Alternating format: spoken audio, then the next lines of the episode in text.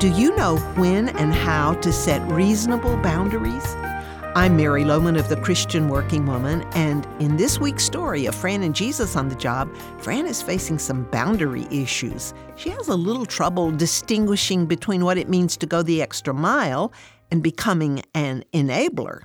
It's Tuesday, and Fran has a plate full of things to get done for one of her most important clients before a deadline on Wednesday.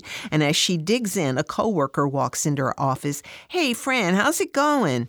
It's Amy, a nice gal who's a project manager like Fran, but who somehow always seems to need help from others, especially Fran. Hi, Amy. Well, it's going good, but I'm under the gun to meet a deadline by tomorrow. How are things going for you? Uh oh, Fran thinks that was not the best question to ask. So Amy begins to slowly talk about a presentation she's preparing, and she's stumped.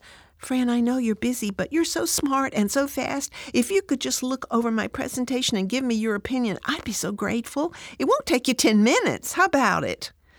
The voice in her head says, Don't go there, Fran. This is the time to say no. But her exaggerated idea of what it means to go the extra mile overcomes her better sense, and she agrees that she can give Amy 10 minutes. What happens? 10 minutes turns into three hours, where basically Fran completely redesigns her presentation, and Amy's thrilled. Sorry it took so long, Fran, but I know you'll do a great job on your project. Thank you so much. And off she goes. Now, Fran has to take her work home, take time away from her family and her sleep in order to meet her own deadline. Fran has trouble saying no.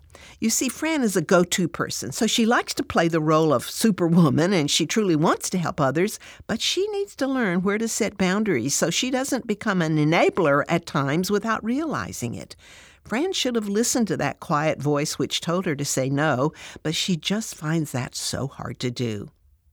Well, boundary setting is challenging for Fran, but her attempts at being Superwoman will not benefit her or her friends. Maybe you have that same problem. I hope you'll join me again tomorrow. Summer is coming and connect with us today on social media. The Christian Working Woman provides biblical and inspirational messages directly to your social media feeds.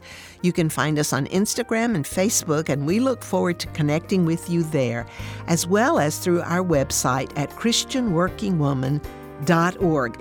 But please join me tomorrow to see how Fran handles this situation.